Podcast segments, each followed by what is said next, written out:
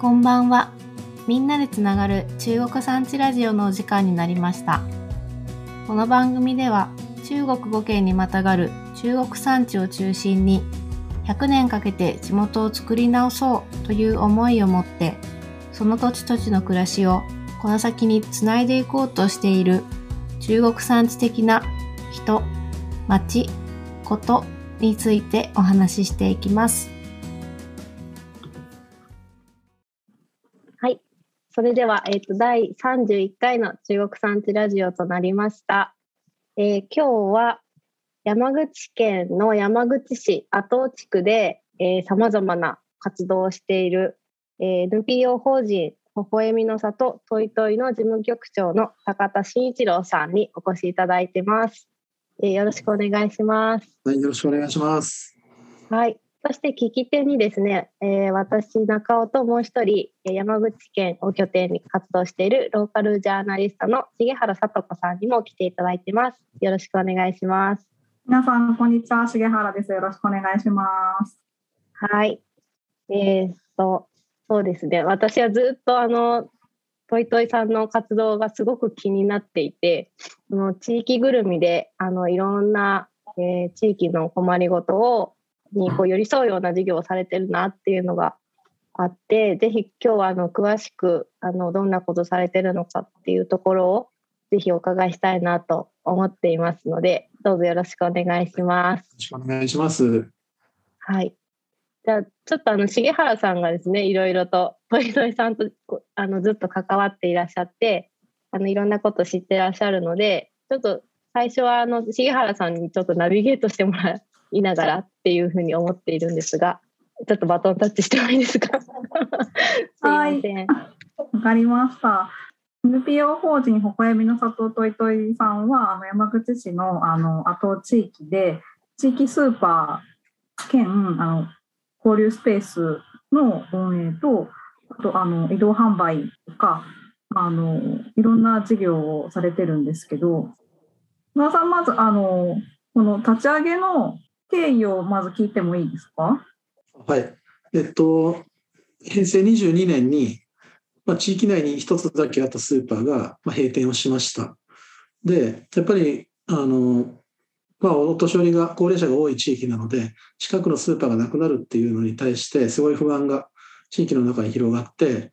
まあ、当時あの、テレビとかでも、ちょうど買い物難民とか、買い物弱者という言葉が、マスコミを賑わせてたタイミングというのもあって、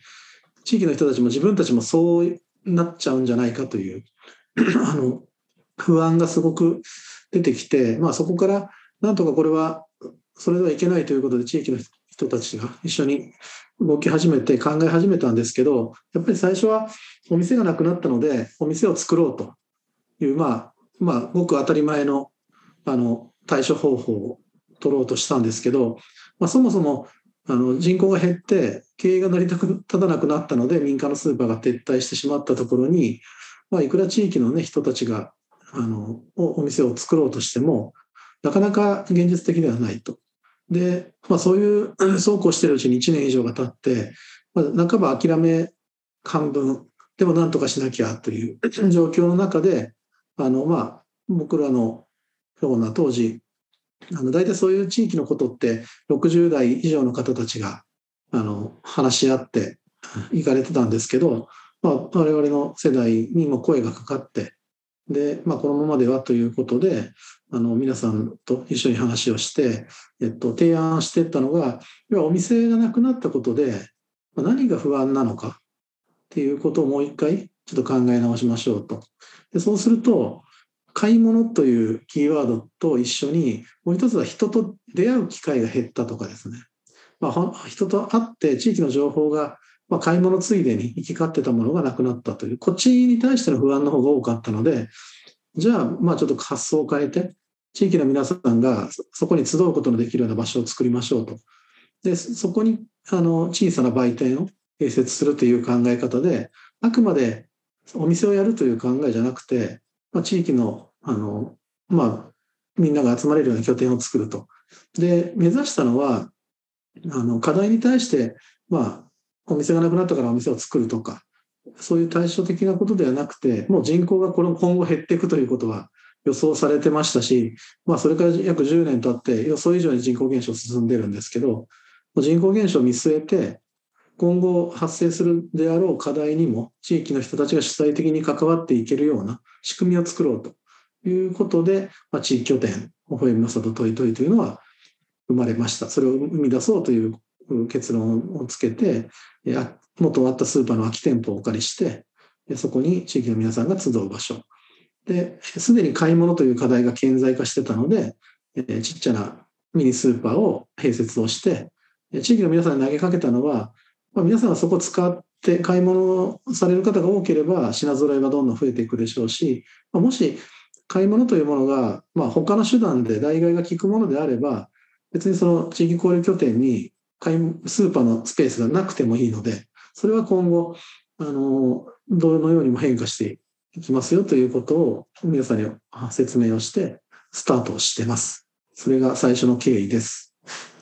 なるほど。ありがとうございます。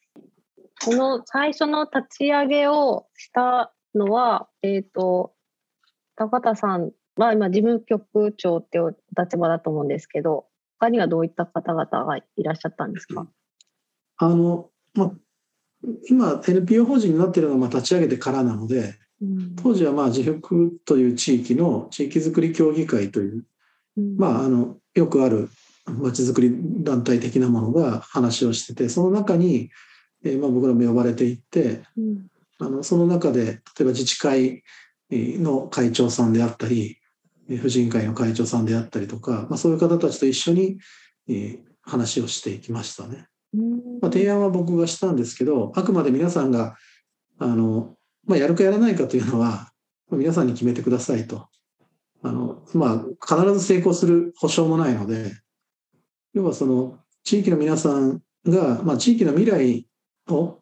に誰が責任持つかって言ったらそこに暮らしてる人しか責任持てないので、うん、あのそれは行政に頼ってやるべきでもないしあくまで行政は後から背中を押すだけなんで、まあ、まず自分たちの地域が、まあ、自分たちのふるさとが将来も安心して暮らせるとこでありたいのかどうかという。でもしそうありたいんであれば自分たちができることをやりましょうという、まあ、覚悟を決めてくださいという話をして、まあ、皆さん、まあ、一応やりましょうという話になったので、うんうんうん、えそこから動き始めましたね。高田さん自身は後のその地域にお住まいの住民っていう立場だったんですか？そうですね。僕は住んでて、であのまあちょっとそのタイミングタイミングが一緒なんですけど阿東町という町が山口に合併したのが同じ平成22年1月で。で、お店がなくなったのがその2月なんですよ。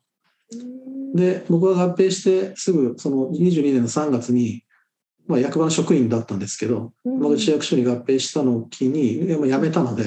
うん、まあ、その時はちょっとフリーになってたという。ああ、なるほど。そういう、まあ、もともとあった支援の団体の中に、若手として入っていって、一緒にっていう感じ。はい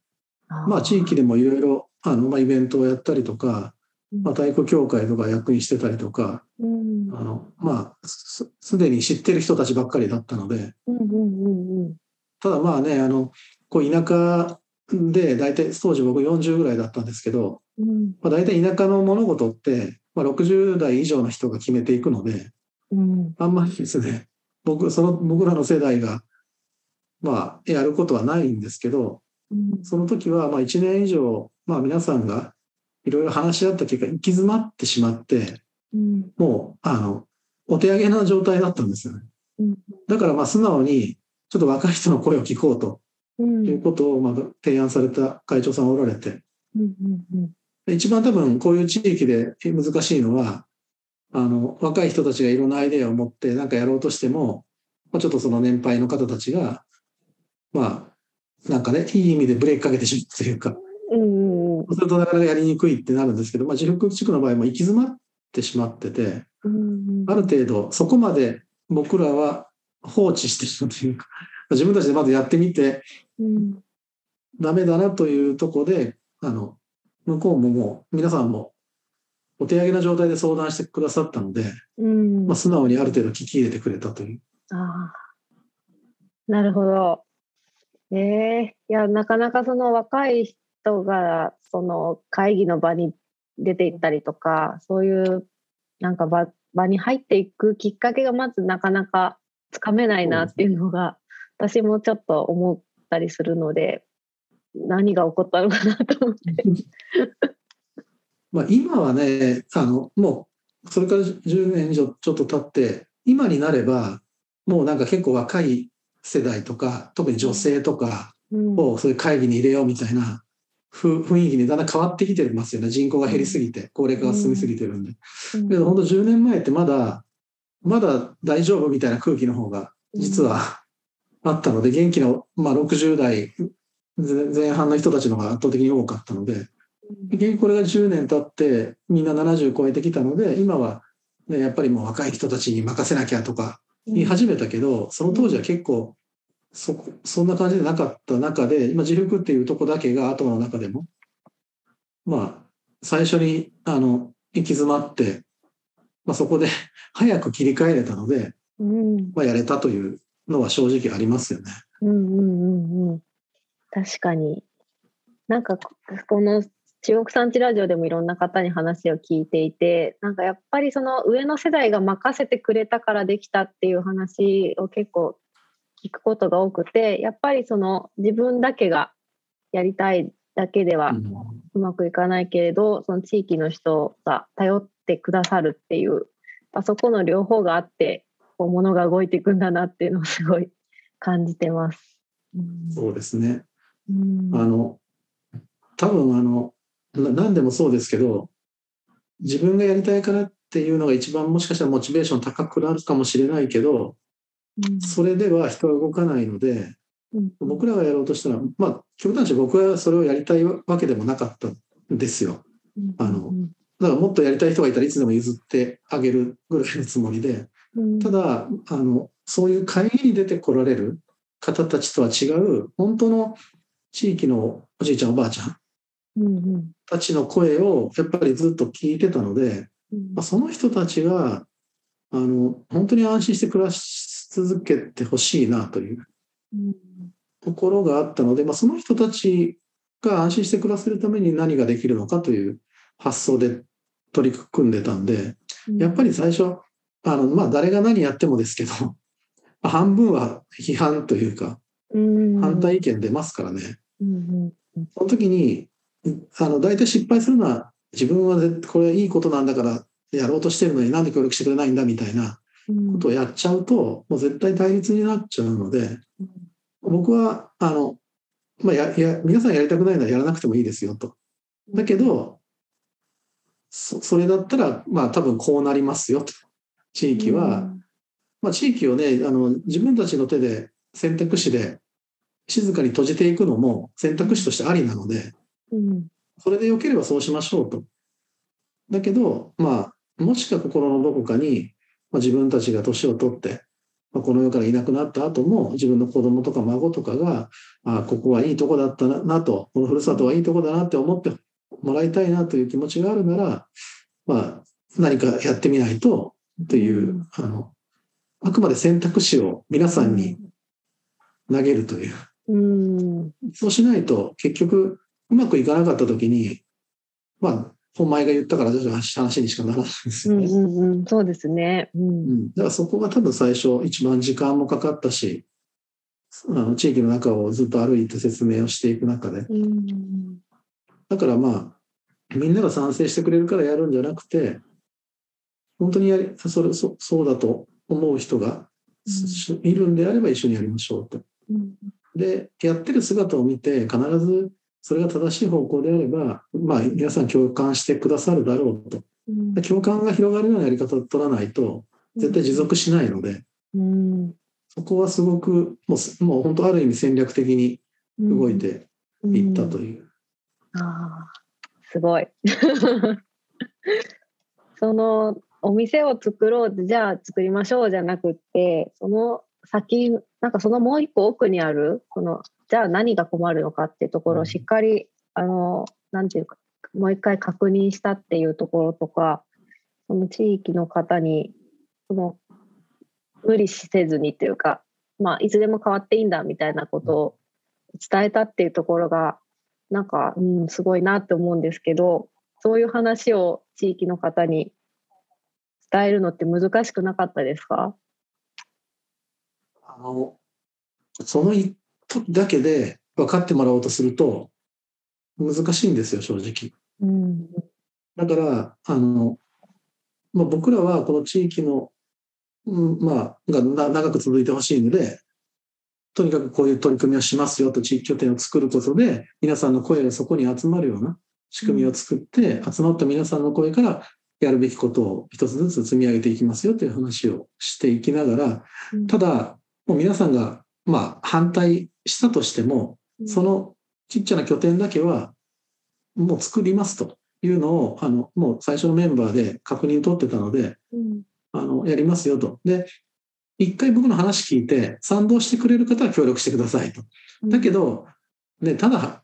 話を聞いただけじゃわからないっていうのは当たり前の話なので、その方たちにはもう、あの、話をして2ヶ月後には地域協定を開けますと。なので、それをやってることを見てもらって、うん、あ、これなら協力しようって思うタイミングって人それぞれじゃないですか。うんうんうん、すぐ分かる人もいれば、1年後にやっと、ああ、こういうことだったのかっていう人も、それは人それぞれなんで、うん、あのそう思ったタイミングで協力してくださったらいいですよと。だから最初に合意形成を取りに行きたがるんですけど、みんな。うんうん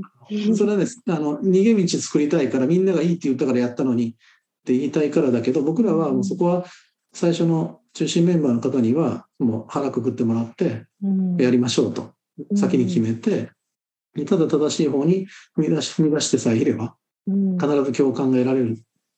逆に言うと共感が得られるようなやり方でないと続かないので、なので皆さんにもここでなんか地域がこういうことをやるんだから一緒に必ず協力してくださいじゃなくて、選択肢は皆さんに、私たちの取り組みを見て、いいタイミングで協力してくださいっていう投げかけをしたので、最初、まあ、半分以上の方が、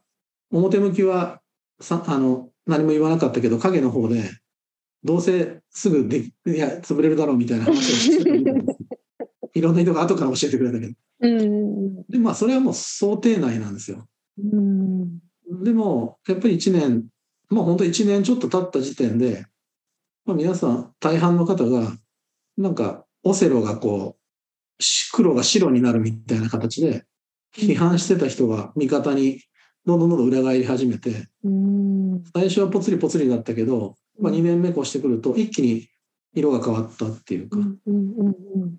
まあ、最初はでも行政もどっちかっていうと、行政が想像できないようなことをや地域が主体的にやり始めたので、行政も不信がってましたけどね。へえうん、3年ぐらいかかりましたよね、行政が風向きが変わるのは。あ、そうなんだ。でもまあそこは間違いなく、あの、最終的には共感が得られるというか、まあ共感がみんなが得られないようなら多分この地域は そういう地域だなという。うん、でも僕の中には多分ここの地域の人たちはきっと分かってくれるだろうというのが過去の経験上あったので、間違いなくそっち側に行くだろうなと思いながら、うん、仕掛けていったというかですね。へえ。その地域の人たちが勝手にいろいろっていうか、主体的にやり始めたっていうのは、どんなことがあのただ、何もせずに主体的にはできないので、うん、皆さんあのできるんだけど、うん、最初のスタートアップってやっぱ難しいんですよね、何でも。だから僕らはその皆さんが活躍できる舞台を用意するのが僕らの役目だなと思ってて、例えば移動販売を最初に、まあ1年た、1年も経たないうちにテストでやりますと、やった時に、あの、助手席には地域の婦人会のおばちゃんたちにボランティアでちょっと乗ってもらって、地域の声聞いてきてくださいと言うんで、まあ最初1ヶ月ぐらい実証的にちょっと試したんですけど、そしたらそのおばちゃんたちが、そこで出てっていろんな人の声を直接聞くわけですよ。うんうんうん、そうすると、まあ、できれば手作りのお惣菜が欲しいという一人暮らしのお年寄りが多かって、でそしたらですね、その方たち、料理はできるわけですよ。うんこのおばちゃんたちって。うんならその後僕が呼び出されてうんで地域の皆さんの声聞いたら手作りの、まあ、しかも一人暮らし用の少量のお惣菜がみんな待ってると。うん。で私たちは料理だったら手伝えるからうん。私たちがやってあげるから調理場だけ整備してくれみたいな形で提案をしてこられて。うんうんでまあ お金もなかったのでうん。ちょっと待ってくださいと移動販売車を先に買わないといけないんでって言ってたらですね結局この人たちは主体的にそこで普通だったらあのえじゃあいいやってなるんですけどうん。もうそのスイッチが入った状態でしかも生の声を聞いてたんでうんなんとかしなきゃっていう。うんで結局そのメンバーの中の一人がまあご主人と仕出し屋さんをやられてたんですけどちょうどご主人亡くなられて、まあ廃業しようかなっていうタイミングだったのでその方の家の厨房をちょっと改装してそこでじゃあ惣菜のグ加工のグループを作ると。だからあなたたちう売るだけ売ってくれみたいな話で。うん始めたんですよ。完全に主体的に。すごい。僕らにはリスクが全くない状態でうん。あのそこで作ったお惣菜朝持ってきて売れたら分に対して僕ら手数料だけもらうという形で売れ残ったら自分たちでもまあっていう形のスタートをされて。結局これはすごい好評で移動販売車も導入して1年ほどそういう形でやってもらってうん。もうある程度1年経つと売り上げが立つのが分かるじゃないですか見込みが。うんうんで潜在需要も分かるのでそこでうちも NPO 法人にしたのでうんお金を借りて補助金を使って厨房を整備してそこに入ってもらう。うん。普通だったら先にそういうのを整備して人を募ってってやってくださいって話なんですけど、うん。あくまでねそこは主体的に動き始める。あれが多分一番の成功事例というか、うんうんまあ、すごいすごいなと思ってその人たちは。うんうんすごい。助手席に乗せるっていうのが いいですね。いいアイデアですね。だまああのきっかけだけなんですよね。きっかけさえ与えてあげたらみんなあのやっぱり誰かの役に立ちたいってやっぱどこかに思ってるじゃないですか人間って。うんうんでもそのやり方がわからないとか本当にそれをやっちゃっていいんだろうかとかだからまあ僕らの役割ってそういう舞台を用意してあげることとうまくいかなかった時にはこっちが責任を取ってあげるというかフォローしてあげる。うん。だから皆さんはしっかりやれることを頑張ってくださいという形をあの少しずつ提案ひして広げていってるという。うん。うんなるほど。めちゃくちゃ面白い。そうですトイトイ、ねうん、トイトイ工房のお惣菜すごい美味しいですよ。うん。すごい人気ですよね。へえ まあ地元の人がね使うあ作ってるおかお味なので、まあみんな食べ慣れてる。お母さんが作るような味なんで。やっぱりコンビニとかあの普通のスーパーとかだとやっぱり味がちょっと濃いっていう、ね、あのお年寄りにとってのうんとこがあるのでなんかすごくやっぱりそれとまあ量がコンパクトになってるっていう。うん。全部自分今もうちの事業の一環ではあるんですけどその人たちは自分たちで献立を作ってうん。出勤のシフトも自分たちで作ってあくまであの、まあ、企業内ベンチャーみたいな感じの 独立で。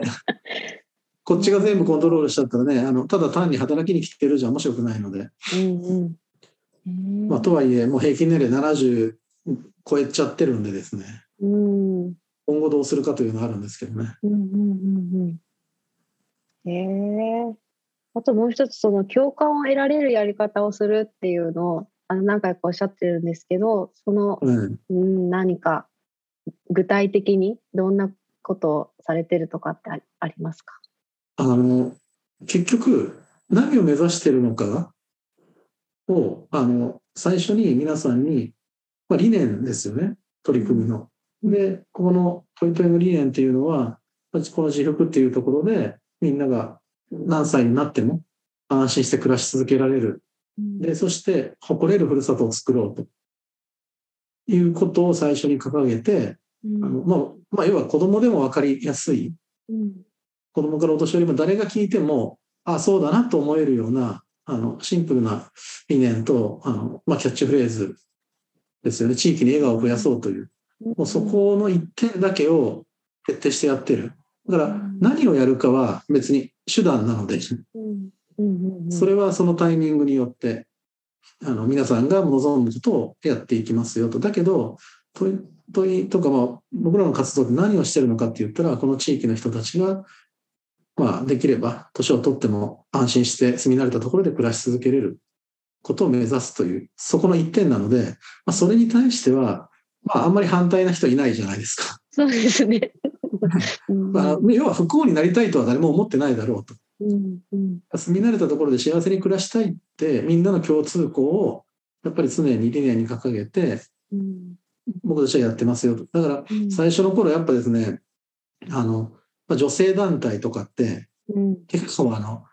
まあ、中には仲の悪い人同士もいるわけですよ。うんで、まあ、僕からしたらどっちもセンター大事な地域の力だなと思うけど、うんあの人がよ来るんなら私ら協力しないみたいなうんことがやっぱ最初、まあ、おまあ分かってたんですけど、うん起こったりして、だけど僕はその人ら呼んで、あの、まあ、この地域が今から本当に、ね、将来住みやすいようになるために僕らはやってます。そのために僕は必要な力は全て使いますよと。だから、あの人が、僕はそのためにその人を呼ぶ呼ばなければいけないと。でだから私たちは嫌だって言うなら、あの、じゃあこの地域がうまくいかなくてもいいんですねって話になるんですよね。うんあくまで目的は、まあ、例えばスポーツで言うと、そのその試合に勝利することが目的であれば、うん仲の悪い人同士もお互い邪魔したらダメじゃないですか。だうんからその目的とか理念の前では、やっぱりそういう個人的なことはとりあえず置いといて、うんすべての人たちが持てる力を発揮してください。だから僕の前では、そもうそれは言わないでください。個人的にあの人と付き合いたくないとかいうのは、それはいいですよと。うんいうのを僕はあの本当当時の、ね、60以上のおばちゃんたち何人か集めてうん言っちゃいましたからね。すごいな。こんな授業の人たちがあの歪み合ってるんだったらもうこれは多分うまく成立しないからやめますと。だからもう理念は常にあの最初の頃はその 一枚の紙を持って目的はこれですと規約に書いてある。このために全ての行動を取ってる。だから何かあってもこれを見せてうんあの僕はこれに基づいて動いてる行動してるのでうんあのそそそれが違うんならいくらでも批判してもらってもいいけどうんそこはやっぱりその目的だけは皆さん共通でいてくださいというとこはねもう本当あのここは強くいくしかないというか、うんあの逆にそこがぶれたら多分もう共感とか得られなくなるんですよ。だから僕個人の考えに共感してもらわなくてもいい。うん。僕のやってることに共感してもらうんじゃなくてうん。あくまでこの取り組みの理念に皆さん共感して動いてくださいという。うん。だから結構地域の人たちってそういうことが分かってないんですよね。うんどうしてもね。企業まあ、本当一般的なと大きい企業になればなるほど企業理念でしっかりしてて、うん最後はそこに向かっていくしかないんですけど、うん。まあ、地域の人たちってね、別にそれでお金もらってるわけでもないし、うん。でも地域の一員である限りは地域を司ってる一人なんで、やっぱその地域が目指すべき理念にはみんなできれば行動を同じ方向に向いてほしいなっていう。うんそこが一番実際手間がかかるというか、実は時間がかかるうんところではあります。そうですよね。うんそうか。その個人の思いじゃなくて、その団体としての理念に、まあ、みんなそこに向かってるんだっていう、うん、なんかそうそういうふうにちゃんとしていくっていうのはすごく大事なことだなって思いました。そうですね。だから、うんまあ、よく間違うのが、自分がややったっていう、なんか、実感が欲しいとかうんいう人うんが多いじゃないですか、どこにも。そうですね。僕は、例えばそうなっていう話にな批判,、まあ、批判してくる人がいたら、じゃ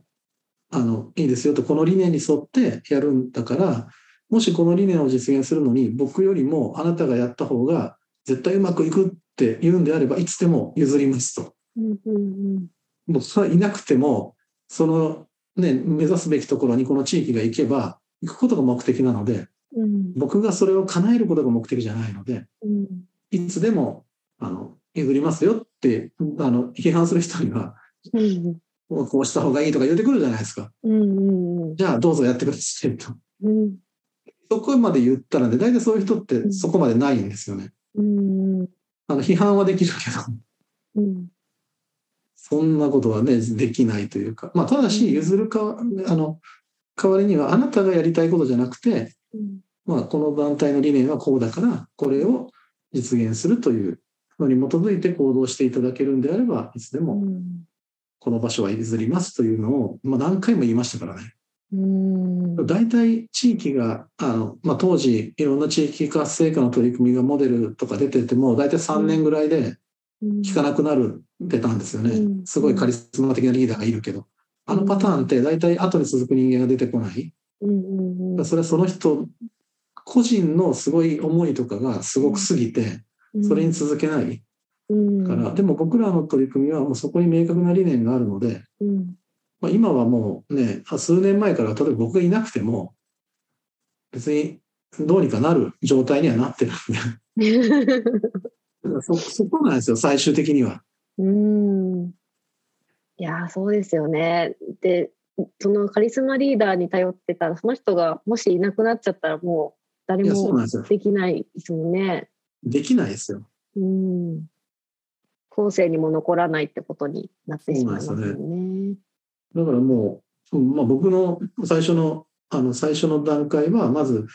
あのこの取り組みを軌道に乗せること、でその次のステップとしては、自分がいつでも次の人に譲れるだけの、要は僕の立場で、例えば僕はまあ最初の2年ぐらい、ほぼ無報酬で、まあ、うん。恩返しと思ってやれたけど、うん、でも次に来る人に、俺が無報酬でやったからお前無報酬でやれとは絶対言えないじゃないですか。うんうんうん、だから僕が次の人に渡すためのステップとしては、ちゃんと僕が対価をもらって、うん。じゃあ NPO の事務局長として、まあそれなりの対価をちゃんともらえる形にして、で、うん。仕事もこういうふうにやっていくっていうところを作った状態で、いつでも誰かに渡せるうん。状態にするっていうのが、まあ僕の使命かなというまあ。のがあって、うん。まあ本当はね、10年経つ前に渡そうと思ってたんですけど、丸10年になって、もうちょっと渡せないかなという。まあ渡せるんですけどね、でもまた新しいことをちょっと手がけ、やらなきゃいけなくなってきたので、まあもう1、2年頑張ろうかなみたいな。うん ああそうなんですね。なんかその新しいことっていうのは言える話ですか？あもう全然あの僕の妄想は常に言え言えるので。もうなあのもう、あれですよ、ちょうど10年経って、それこそ、まあ、こう、すごい話は飛びますけど、要は最初言ったように、その地域が、まあ、主体的に地域の課題解決に取り組む仕組みを作ろうと。で、要はその、よくすぐよそ者とか、こう、先に言うけど、まず住んでる人が、その地域の未来に責任持たないと、うん。ダメだというのがあったので、うん。まあ、最初の10年ってそれをメインで、で、それがあってこそ外からの人の力っていうのは生きるだろうとうんいうふうにこの10年やってきたんですけど、まあ、10年経ってみると人口も減ってきてる。で、高齢化もそれはみんな10歳年取って進んでる。で人口の分布とかも完全に偏ってる。うんで、次の10年じゃあ何するかって考えたら、今度はもう今いる人たちだけを舞台に上げて、いくら頑張ろうとしても多分間に合わないんですよ。うん次のステップとしては。じゃあどうするかと言ったら、その、この地域の外にいる人たちの力をいかにこの地域にいる人たちのニーズとマッチするかっていう、次のステップに入っていかなきゃいけないし、で、その中でも多分ちょうど来年度からその最初の5年は種をまく時期がだろうと。まあ、あと5年ぐらいは今の人たちで何とか走れるので、その間に次を育てようっていうんで、一応来年度、まあ、地方に若者を呼び込んで、起業で、課題解決で起業できるような、うん。まあ、要はソーシャルビジネスを立ち上げれるようなビジネススクールをしてやろうかなというのと、まあ、まあね、これは子どもたちを、まあ、どこでもね、やって農村留学をしながら、うん。あの、おまあ、親子で、まあ、今と、都市部で行き詰まってる人たちもきっとたくさんいるので、うん。その人たちが、こう、あ、後っていうところを舞台に、その人たちの人生もなんかハッピーになるようなリスタートができて、で地域の人たちもその人たちが来てくれることによってもうなんか若い人がいないから子供がいないからって諦めそうになってるとこがうん。その希望になるようなお互いが、まあ、ウィンウィンになるようなちょっと取り組みを進めれないかなと思って今ちょっといろいろ画策してるというか準備をして。えー、なんか先日重原さんもなんかワーケーションとかしてませんでしたか？あそうそうあそうですね。私もちょっとお手伝いしました。はい。うんうんそうなんですよ。ワーケーションも手伝ってもらって、まあ、ワーケーションはね、本当にきっかけ作りなんで、うんそこでこっちにね、ちょっと来てもらって、あ面白いなと思ってもらった人が、何回か足を運びながら、あの、なんか条件で移住じゃなくて、例えばうん田舎で、まあ、家賃が安いとか、うん。なんか土地が自由に使えるとか、うん。条件で移住するんじゃなくて、うん。この阿東という地域の、なんか人とか、うん。その風土に触れて、で、そのコミュニティが好きで、あ、この人たちと関わりたいっていう、うん。何度か足を運んでもらった、その最終形に、なんか、あ、じゃあもうこっちで一緒に住もうかな、みたいなうん。のが、まあ、お互い理想かなという。いやそうですよね。うんだからまあ、そう、何回も来てるうちにね、地元の人たちが、もうあんたこっち住みよと、家なら探してあげるから、みたいな 感じになると、多分一番お互いいいんですよ。いや理想ですよね。うんうんうん。だからそういうちょっと、つながりを作っていくような、これ多分ね、うんあの、すぐ1年とかで結果出ないんですけど、うんうんでも3年4年経った時にそういう結果ができるといいなという。うん。でもあの地域の魅力としてあのもうもう後地域の魅力は何ですかって聞かれた時に僕は人を育てれることだと思ってるんで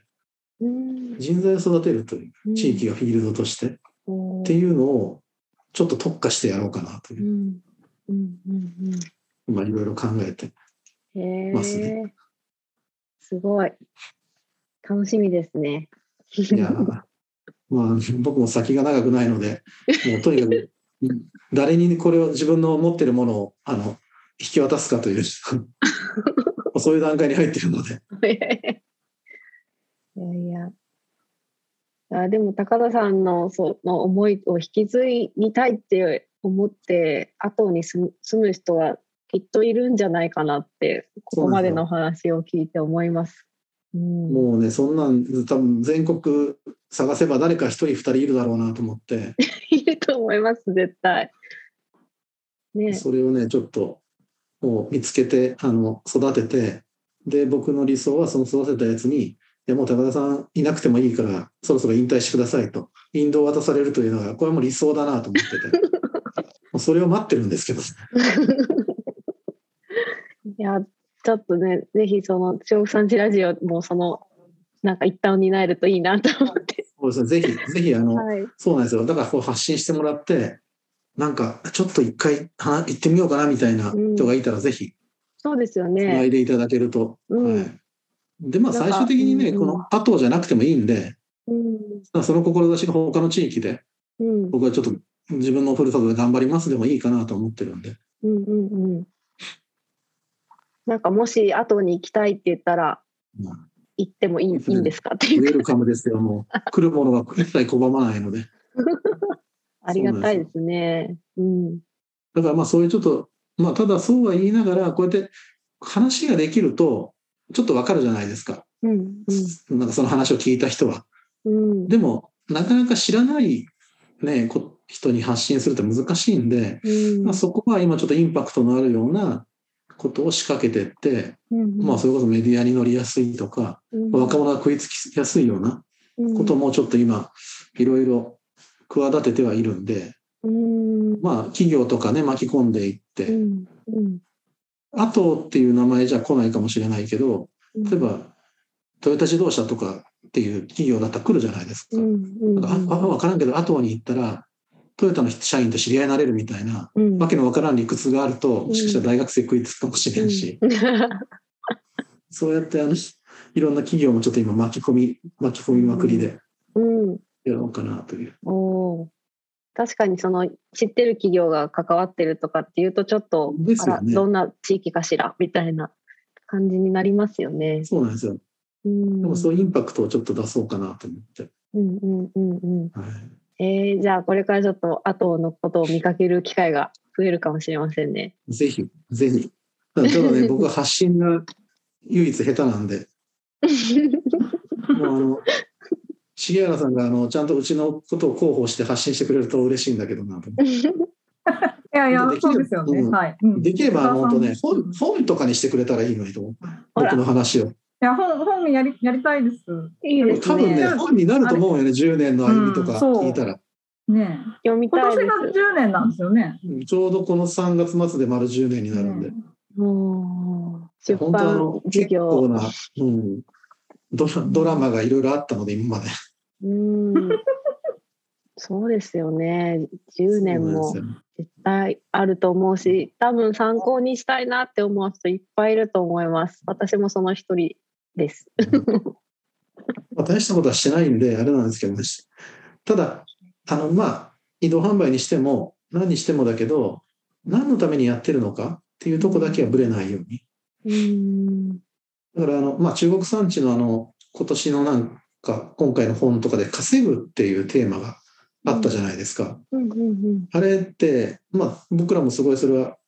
大事だなと思うんだけど、うん。稼ぐが一番上に来たら多分ダメだと思うんですよ。例えば、うちの移動販売車と、まあ、よその、まあ、民間がやってる移動販売車は何が違うんですかって、まあ、いろいろ僕も話するんですけど、うん。普通常のビジネスって、やっぱり利益の最大化が最優先じゃないですか。うんうん。移動販売事業をやるのは、例えば人口が減ってきて、お店に来る人が減ってきたから、うん。お店のその来る人の範囲のちょっと外に売りに行って、新しいマーケット開拓しようと。利益を出すためにやってると。ということは逆に言うと、利益が出なければそこには行かないというか、利益の出る方に走っていく。うんうんだけど、トイトイの移動販売車は、最大のその目的は、地域の皆さんの笑顔と安心なんですよね。うん地域の皆さんが笑顔で安心して暮らせるために、私たちは移動販売車を走らせてますよ。ただ、それを実現しようとすると、この移動販売車で走り続けないと、皆さんの笑顔は守れないので、走り続けるために当然利益はいりますよ。だから稼げる仕組みは考えなきゃいけないですよって、順番が違うんですよね。一番上に稼ぎってくると、なぜダメかっていうと、これね、どうせ誰かが儲かってるんだろうみたいな話にな、これが一番人の共感を妨げるというか、うん。多分トヨタの取り組みやって、あれ、僕がね、あいつがなんかすげえ羽振り良くなって、あいつが儲かってるじゃんってなったら多分絶対ダメなんですよね。うん。でも、トイトイが儲かる、トイトイがやってるのは地域の笑顔と安心だから、例えばそこが儲かってくれれば、自分らも安心して移動販売車が、例えば今はまだ移動販売車利用ししなくても生活できるけど、うん。あと5年経って免許返すようになったら、私もあれを利用したら安心して暮らせるわって思う人が今いるので、お客さんの中には車で買い物行けるのに、わざわざ移動販売待ってて買い物してくれる人もどんどん出てきてる。それが共感の力というか。だから、まあ、僕がこのビジネススクールやろうと思ってるのは、ソーシャルビジネスというものに特化して、うん課題解決をビジネスにしていく。で、多分これ、これからこう人口の少ない地域で、ちっちゃな市場で成り立つビジネスって、もう共感と思いやりのビジネスしかないと思うんですよね。うんだからうちの移動販売車のものを売りに行って、買ってもらってお金もらってありがとうございましたってうちのスタッフが言う。そしたら、買ってくれたおばあちゃんが、いや、本当今日もありがとうねと、あんたら来るの楽しみにしとったんよって、物を売ってるのにありがとうって言ってもらえる。うんそんなお互いが思いやって、共感できるようなビジネスモデルが多分こういう地域には絶対に今から必要になってくるだろうと思ってるので、うん人口が減ることによってマーケットがちっちゃくなって失われていく地域の機能ってありますよね。ただ散髪屋さんなんて絶対成り立たないんですよね。だから後継者がいないんですよ。うん今やってる人がいなくなったら、多分散髪屋閉じられる。うんでも、誰かいるっていうか髪の毛伸びるんで、うん絶対に需要があるでしょう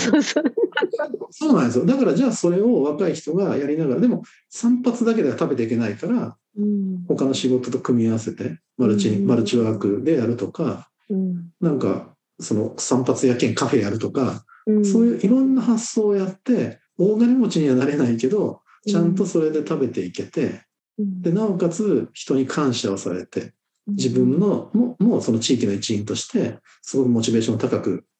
生活できるというライフスタイルをもしかしたら今の若者たちは実は求めてるんではないだろうかと一定数、うん、うん、そうだと思います。うん、特にうん。あの、ね、インターネットが普及してこその生のコミュニティがすごい希薄化してるからこそうん、本当その人とのつながりっていうのに対してすごい求めてる若者はある一定数絶対いるんですよね。うん、うん、だからもうその人口のうちの本当数パーセントでもうん、そういう人たちが地方に目を向けてくれたら地方の人口ってちっちゃいのでうん、東京の1%の人がえ例えば山口とか島根に移住してきたら大変なことになるじゃないですか。そうですね。そうなんですよ。だからその母体母数が違うんでうん、そこ間違わないようになんか誰にも受けるようなことする必要ないかなと思ってて。うん、うん、そうですね。そういう本当に、うん、そこの、そこに触れるような、なんかインパクトを出して、若者に訴えると、うん、もうね、特にコロナとかもあって、うん、もうなんかテレビで見てたらね、なんなんでそそこまでして都会にいるのかなと思う。うん、思うん、うん、ここにはそういうね、あのなんていうの、人との関わりとか、うん、まあ、それ多分子育てとかでもそうだと思うんですよね。うん、なんかもう、ね、都会だとコロナで学校が休校になったら仕事に行けないとか言ってるけど、うん、この辺だったら別にそうなっても近所の人が見てくれたりして、うん、全然問題ないので、田舎は。うん、うん。だからなんか、そういうとこも含めて、ちょっと若者の、なんか、本当人間らしい生活を体現できるのは地方だよっていうとをなんかうまく発信しながら、ちゃんとしかもそこで食べていけるという。うん、うんだ、稼ぐっていうテーマに対して僕らのアプローチは、うん、最優先が稼ぐことではなくて、うん、その地域で暮らしていく、地域が持続していくために当然稼ぐは必要だけど、うん、稼ぐために何をしてもいいにはならないように気をつけようといううん、うん、とこですよね。これはすごく最近感じてるんで、ぜひしっかりそこは発信してください。うん、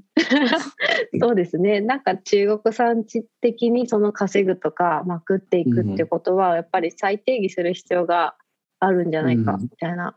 話をしていたのでなんかすごく大事にしたいことをいっぱい今日 高田さんの口からいっぱい言っていただいて。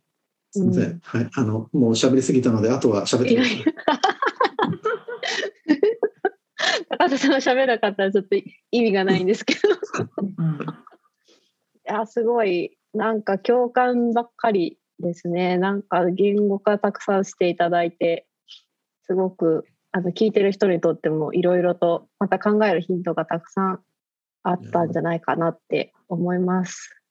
なんか重原さんからは何かありますか？あでも本当なんか改めて高田さんのその立ち上げからの思いとか理念を聞くことができたので、私もすごくいい機会になりました。うん、本当高田さんの後を継ぎたい人がうんぜひ。このラジオを聞いてるんじゃないかなと、うんうんうん 思います。うん絶対聞いてます。いや、あの、あれですよね。なんか、僕、そうやって、まあ今、綺麗に話しましたけど、でも、究極は、どうせこの地域で僕、年取っていくんで、最後は誰かに支えられなきゃいけないんですよね。今はまだ頑張れるから、うん。あの自分が年取った時に安心して、まあ、笑顔笑ってね仲間と暮らしたいなと思ってて、まあ、究極のなんか自己自自分のためみたいな 自分がここで安心して暮らそうと思ったらこの地域が安心して暮らせるようになるのが一番手っ取り早いかなと思ってるんで、うんか誰かのためっていや聞こえはいいけど、うんまあ僕も地域の一人なのでで確実にここで誰かのお世話になっていくので、うん。うん。だから地域の中で生きていくってそういうことかなと。子供の時は地域の、ね、みんなに育てられてで働きに行ってだんだん大人になってで今度は地域のことをしっかりお世話しながらまた最後地域の皆さんに支えられてこのこのここで終わっていくというかその、まあ、人生を、まあ、ストーリーにしして地域の中でその時その時自分はどうどうすればいいのかがみんなが描ければ安心して暮らしていけるじゃないですか。うん。あ将来が不安なことほど本当に人間にとって辛いことないのでうん。だから僕はこの地域の人たちが、ねあのまあ、うちの移動販売車走走ってるのを見て例えば僕と同年代ぐらいでもうん。あここの地域だったらあのあの移動販売車があんだけ走ってるから車乗れなくなって、まあ、例えば全然動けなくなってもうん。なんかおかず届けてくれたりとかうん。なんとか生きていけるなって思えるかどうかうん。なんですよね。うん。だからもしかしたら何年後かもう店舗のミニスーパーは人が誰も来れないから閉まっててうんなんかわ若者がね移動販売車がここに朝5台も6台もいてうん。みんななんかあのヒヒーロー戦隊のように若い兄ちゃんとかお姉ちゃんが 移動販売車乗って「今日も行ってきます」とか言って 地域をバーッと行くみたいなうん。そんなこともあってあったら面白いなと思ってるんで、うんうんうん、なんか究極はみんなそうなんですよ。うんみんなね今今の自分ばっかり考えて考えてやろうとするからうんどうしてもね人人の話が聞けなくなったり引き際間違ったりするけどうん僕はもう自分ができることがし知れてると思ってるんでだからあの皆さんに共感してもらうっていうのも自分一人じゃできないのでうんみんなにあの巻き込もうかなという。だからそこだけですよ。ん。なんか変に自分が自分が自分がってやると人はやっぱりやってこないからうん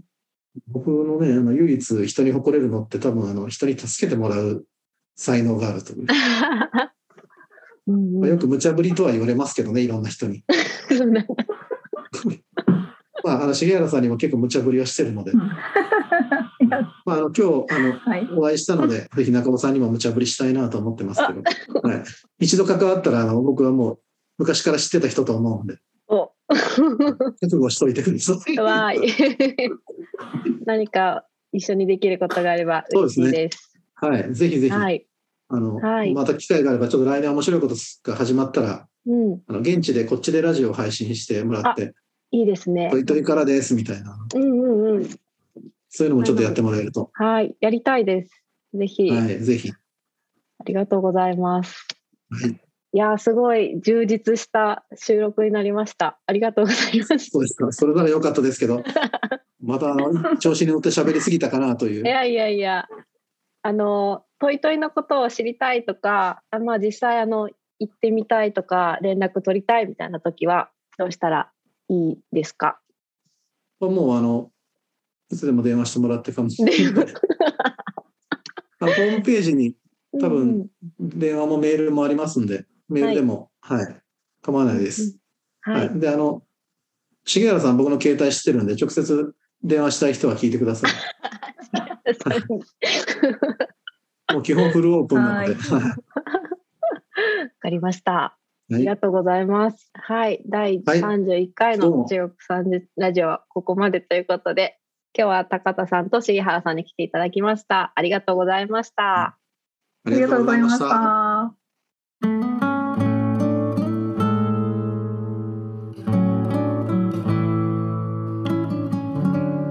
でしたか？